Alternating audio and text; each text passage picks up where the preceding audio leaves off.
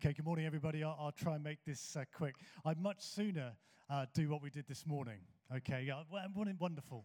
Was it just to see uh, two young people giving their lives to Christ? How fantastic is that? Right, over the past uh, couple of months, uh, we've been looking uh, at this Bible reference, which is um, found in Exodus 34, verses 6 and 7. Uh, and we've been learning about the many names of God which are described throughout the Bible. And this part, however, is unique in that God in this here actually is describing himself in this discourse with Moses on Mount Sinai. He describes himself, as it says here, the Lord, the Lord, the merciful and gracious God, slow to anger, abounding in steadfast love and faithfulness, maintaining love to thousands, forgiving wickedness, rebellion, and sin. Yet he does not leave the guilty unpunished. He punishes the children and their children's for the sin of the parents to the third and the fourth uh, generation. Now, it's, firstly, it's hard for us to fathom this situation, isn't it? It's hard to get our heads around this encounter between God and Moses. Uh, this is a very fearful experience. Can you imagine what it must be like to actually meet God almost face to face? It says that God passed by. Let's not forget, you know, that Moses has already encountered uh, God in the burning bush, in the wilderness. He'd already had 40 years of experience living in the wilderness in preparation for this time. And he'd also had 40 years previous to this learning how to manage and govern a nation in Pharaoh's palace. But this is still an awesome experience, isn't it? And as God begins to describe himself, Moses reacts like this in verse 8, following on from here. It says, And Moses quickly bowed his head toward the earth and worshipped. And he said, If now I have found favor in your sight, O Lord, please let the Lord go in the midst of us, for it is a stiff necked people, and pardon our iniquity and our sin, and take us for your inheritance. In response, God says, Behold, I am making a covenant before all your people. I will do marvels such as have not been created in all the earth or in any nation. And all the people among whom you are shall see the work of the Lord, for it is an awesome thing that I will do with you. Wow, goodness me. Can you imagine that just being said to you by Almighty God? Isn't that something which would make the hairs on the back of your neck stand up? Ladies, you know that experience well, don't you? Let the hairs on the back of your neck stand up. Can you imagine when your heart's pounding and your emotions are moved to the point of bursting when God says, I am going to do something awesome with you? God said, Behold, I am going to make a covenant. So then, what is a covenant? Now, the dictionary uh, would tell you that a covenant is many things. It's a promise, it's a treaty, a pact, a deal, a bond, a guarantee, a pledge, or a contract. Now, covenant comes from a Latin word called convenire, which means to come together or to agree. But today we use the word covenant almost interchangeably with the word contract. But the trouble is, that's quite misleading because when we try and compare our notion of contract with the biblical notion of covenant expressed by the words in the Hebrew and Greek, it doesn't fit. Now, Andrew's in the building, so we're not going to be talking about Hebrew and Greek today, all right? But all I can say is that in the context here, the meaning of covenant in Hebrew is translated to cut which indicates the requirement for the shedding of blood to seal a covenant. And you've probably heard of the term blood covenant. Have you heard of the term blood covenant? Now, Tim spoke a few weeks ago about the covenant that we read about in Genesis 15 between God and Abraham, whereby animals were cut in half and they were put like one half this side, another half this side. And in order to uh, be part of this covenant, the two people involved in this covenant would walk through the center of these dead animals that have been separated in half.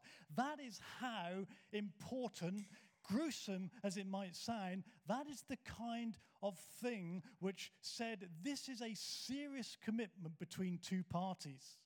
That type of commitment is something which seems alien in our society today. But in that situation, the great example was that God made Abraham sleep during that covenant and pass through the divided animals on his own, signifying that God would singularly fulfill the terms of the covenant. God made promises which required nothing of Abraham. How awesome is that? It was unconditional. So let's just think about what we do in a contract situation. I've got a contract here. Okay? Would anybody like to enter into this contract with me? Well, you can read it. It's okay. Uh, anybody got a pen? Who's brave enough to enter this contract with me? Good. Come on then, Dick. Come and enter into this contract. Who's got a pen? Thank you. Okay. Ah, very good. Thank you. Right. Right, Dick.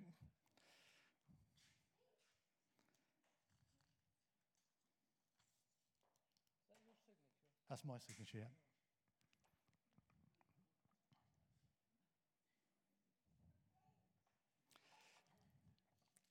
Thank you, Dick. Thank you very much. Thank you, Jill, for handing over the deeds of your property. I appreciate that very much. He has signed a legal document between me and him. This is the contract, my work contract. This is what I give to my clients to sign before I will do business with them. But the good thing, which Dick probably knows because he signed a few contracts in his life, is that there's conditions in there on both his side and my side. So if I don't fulfill my 50%, he doesn't have to fill his, fulfill his 50%. So he doesn't have to pay me anything until I've performed what's in this contract. Now then, when you and I enter into a contract to buy a house, you make a promise to the seller along the lines of this I give you my word that I will pay you this amount of money for your house. And the seller in return makes a promise which says, I give you my word that if you pay me the sum we've agreed upon, I will give you the ownership of my house. The word you each pledge to the other is your name, which is what Dick and I did. We pledged our name to each other. We signed something which basically said that if you keep your promise, if I keep my promise, and Dick keeps his promise, it's a deal, basically. Biblical covenants are very different from that. A biblical covenant, covenant, covenant, covenant, a biblical covenant is much more than just a promise. A covenant is an unchangeable, divinely imposed legal agreement between God and man that stipulates the conditions of their relationship. The difference, therefore, is that contracts are negotiable, but covenants are not negotiable. In contract, you make a promise to a person. In covenant, you swear an oath before God. Contracts have conditions, covenants have unconditional obligations. Contracts have limited application. In other words, it's 50 50. 50% me, 50% Dick. Covenants have an unlimited application where I might have to take 100% and Dick might have to take 100%. In contracts, the motivation is self interest for our protection or our profit. In covenants, the motivation is self sacrifice out of interest for the other person. Contracts are brief or temporary and can be broken. Covenants are permanent and cannot be broken. Now, the Bible speaks of seven different covenants, four of which God made with the nation of Israel. And these were covenants with Abraham, two with Moses, and David. Of those four, three are unconditional in nature. In other words, regardless of Israel's obedience or disobedience, God will still fulfill these covenants with Israel, even today. Now, one of the covenants, and it's this covenant which we're talking about today, which was made between God and Moses on Mount Sinai, the Mosaic covenant is conditional. That is, this covenant will bring either blessing or cursing, depending on Israel's obedience or disobedience. The remaining three covenants are made between God and mankind in general and are not limited to the nation of Israel. And these were given to Adam, were given to Noah, and they were, it was given through Jesus. Now, just think for a minute. I, uh, you may not know this, but my daughter went into labor this morning, and she's, she's in hospital at the moment, and she's just been sent home. I've just got a text, but she's probably going to have the baby today. We don't know. But one of the things that's close to me at the moment is my daughter's going to be suffering pain over the next couple of days. But it's all to do with the covenant with Adam. It rained this week, and I don't know about you, but I saw a couple of rainbows this week. Did you? That's all about covenant. Tell me very quickly, just make sure you're awake. What was the covenant God made with Noah? He would never flood the earth again. How wonderful is that? Because I tell you what, if you were a person in Noah's day, and there was only obviously eight left, but if, if you were one of those and it started to rain, what would you be thinking? Is God going to flood the world again? What's going to happen? Because it, it, it had such a, a, a powerful connotation. And yet, how wonderful that God shaped raindrops when they fall from the sky into mini little prisms. And he shines his light through the prism and he creates this color, this bow, which says, I'm never going to flood the earth. So every time it rains and people are afraid, don't worry, guys, I'm never going to flood the earth again because I've put my covenant, I've put my bow in the sky. So then, I want to focus here not so much on how covenants are made but on what God is up to when He's making these covenants. He's saying to His people, I want to be your God, and I want you to be my people. I will be a father to you, and you will be my sons and daughters. Effectively, by his covenants, the human race is being transformed from something physical and natural into something spiritual and supernatural. The storyline and the drama of the Bible all plays out against this backdrop of God's love and desire for his people. Can you remember kind of all those details uh, in the Bible that seem so hard to figure out?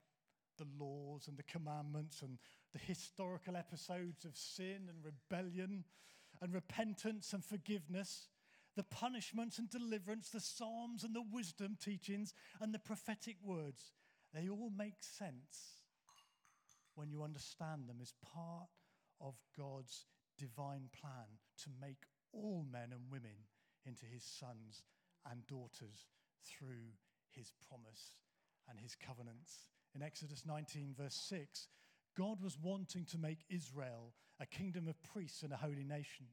Israel was to be God's light to the world around them. He wanted them to know that they worshipped Yahweh, the covenant keeping God. Now imagine for a moment the Israelites had been delivered from Egypt. They'd been in Egypt for 400 years. They were completely immersed in the Egyptian culture. They knew nothing else. And now, this stiff necked people, which uh, Moses refers to them as, needed a system of laws by which they could be governed. So, God on Sinai delivers the laws on tablets of stone. The Ten Commandments, and behind that sat another 600 commands 300 positive, about 300 positive, and about 300 negative. And the history books of the Old Testament from there onwards, going from Joshua through to Esther, Esther, give testimony of whether they've been able to keep up with all the commandments. Have they disobeyed the commandments or have they obeyed them? And as a result of that, there was either blessing or cursing. The Mosaic covenant was a conditional covenant that either brought God's direct blessing for obedience or God's direct cursing for disobedience upon the nation of Israel. Now, the Bible talks about God's law as being what? Anybody know? God's law is perfect. The Bible says that God's law is perfect. The law was good in that it would reveal to people their sinfulness and consequently their need for a savior. But we can often view the law, can't we, as being quite a negative thing? Okay, so if you think, who thinks the law's a negative thing? Oh, that's good. That's good. Because actually, the law's not a negative thing. You imagine our country right now if it was governed by no laws whatsoever. Could you be sure when you went home after the service that your house would not be ransacked? Or your car would be gone? Or, or something would happen? It would be anarchy on the earth, wouldn't it? Absolute anarchy. So, you know, the law is not a ne- negative thing. The problem with us is that everybody agrees that the law is a good thing until it stops us doing something which we want to do. Then it's not a good thing, is it?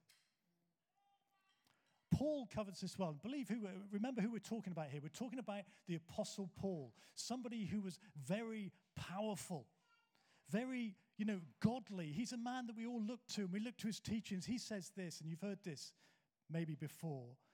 Reading this from the Living Bible in Romans 7, he says, The law is good then. The law is good then. But the trouble is, it's not the law, but it's with me because I'm sold into slavery with sin as my owner. I don't understand myself at all. For I really want to do what's right, but I can't. I do what I don't want to, what I hate. I know perfectly well that what I am doing is wrong, and my bad conscience proves that I agree with these laws I am breaking. But I can't help myself because I'm no longer doing it. It's a sin inside me that is stronger than I am that makes me do these things. I know I'm rotten through and through so far as my old sinful nature is concerned, no matter which way I turn. Which, no matter which way I turn, I can't make myself do right.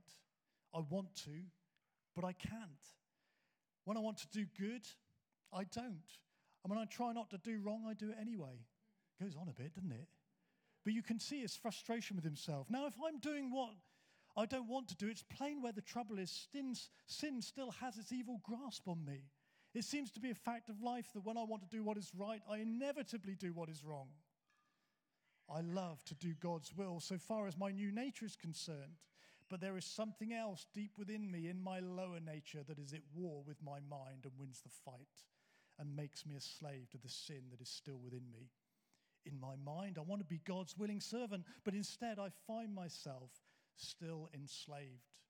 So you see how it is. My new life tells me to do right, but the old nature that is still inside me loves to sin. Oh, what a terrible predicament I'm in. Or as another translation said, oh, wretched man that I am. Wretched. Who will free me from my slavery to this deadly lower nature? The Bible says, and we know, don't we, there's no one righteous. No one we're all in the same boat just because we go to church or give money to charity or have, live a good life and don't harm anyone. We know in our hearts we all fall short, don't we? We're broken. And therefore, under the terms of this conditional covenant that we're talking about, we are all in breach of the agreement and therefore we're all condemned. The problem is, God's laws are good and for our protection and flourishing. And when we have bad attitudes and get tempted away, we can feel ashamed and then we withdraw from relationship with God. Sometimes we get annoyed and resentful of the law and rebellious, but none of that helps us escape the consequences, does it? You know, I had a parking ticket about three weeks ago. Oh, just what anno- it's annoying, isn't it? I wasn't pleased. To be honest, I thought it was petty and pointless and unjustified noting the circumstances, which I won't go into now. But how I felt about it and the, justifi- uh, and the justification for it made absolutely no difference. I still had to pay the fine.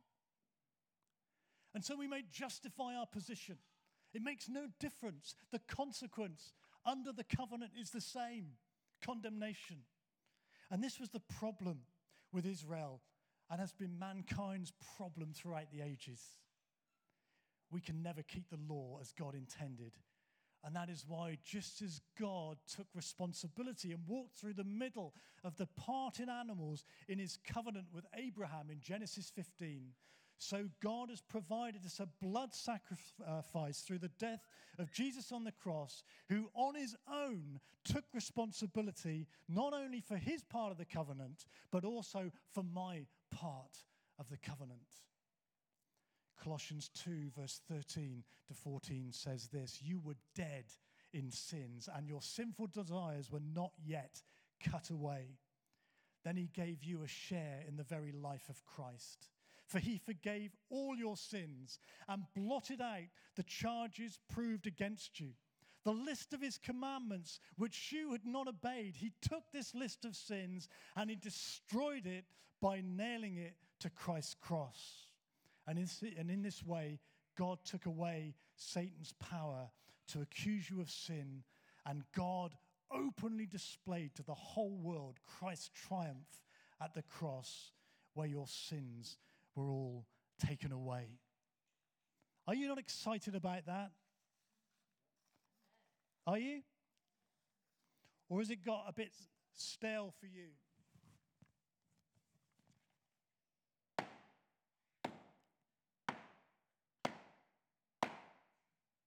That's the sound of your redemption, folks. That is the sound of your redemption. That is what Christ did for you on the cross at Calvary. He took the nails for you in his hands and in his feet. And salvation was bought for you and me. Matthew 5, verse 17 says of Jesus, Jesus said, Do not think that I have come to abolish the law or the prophets. I have not come to abolish them, but to fulfill them. For truly I say to you, until heaven and earth pass away, not an iota, not a dot will pass from the law until all is accomplished. In Ephesians verse 2, uh, for chapter 2, verse 8, it says this For by grace you have been saved through faith. And this, not of your own doing, is the gift of God, not a result of works, so no one may boast. Verse 13 to 14 says, But now in Christ Jesus, you who once were far off have been brought near by the blood of Christ. For he himself is our peace, who has made us both one and has broken down in his flesh the dividing wall of hostility by abolishing the law of commands expressed in ordinances that he might create in himself one new man in place of the two, so making peace, and might reconcile us both to God in one body through the cross. Praise his name. Jesus at the Last Supper said these words as he took the bread he gave thanks, he broke it, and gave it to them, saying, This is my body, which is given for you. Do this in remembrance of me. And likewise, the cup after they had eaten, saying, This cup that is poured out for you is the new covenant in my blood. He went through on his own and he decided both sides of the covenant, your side and my side to make us completely and utterly free. Is there a part for us to play in this covenant? There's no conditions other than this, and that is to accept Jesus as our Savior, to recognize that we need His forgiveness in order to be delivered from the penalty of our sin. And in the light of what He has done for us, live our lives to serve and please Him. How blessed are we, folks, this morning? How blessed are we? How great is this gospel? Because there is a hope which Christ brings through His blood. He took the penalty that we should have. There's no better way.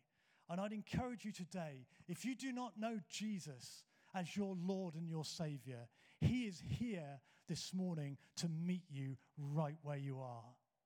His love for you is unconditional. However, He would ask you to come and accept Him as your Lord and Savior this morning. There's no better way. And if you want to talk to any one of us here, you've seen the demonstration of it this morning in the, uh, in the pool, the baptism pool, and how wonderful is that example? That can be for anybody in this room today. Bless his name. He's good, huh? Amen. Thank you very much, Dave. Let's stand. You know, Dave has been reminding us that in many ways it's it's all about it's all about Jesus, isn't it, in our lives and what Jesus has done for us. We've seen it as we've done the baptisms. I started off with the Colossians 1 passage that Jesus is in all things, he's he's through all things, he created all things, and it's all about Jesus and what Jesus has done. And we're just so thankful. let's just praise Jesus together uh, as we as we end.